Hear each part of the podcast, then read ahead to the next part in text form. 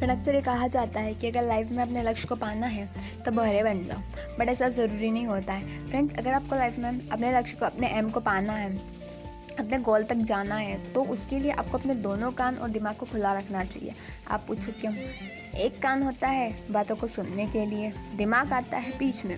अच्छी बात है क्योंकि कभी कभी बुरे लोग और बुरी बातें बोलने वाले जो नेगेटिव लोग होते हैं, वो कभी कभी अच्छी बातें भी बोल जाया करते हैं, उन्हें भी पता नहीं होती, अच्छी टिप्स दे जाया करते हैं। तो से अच्छी बातों को स्टोर करने के लिए। दिमाग खाली होना ज़रूरी है। और दूसरा कान होता है उसमें से जो बातें किसी काम की नहीं होती हैं, उनको बाहर निकालने के लिए।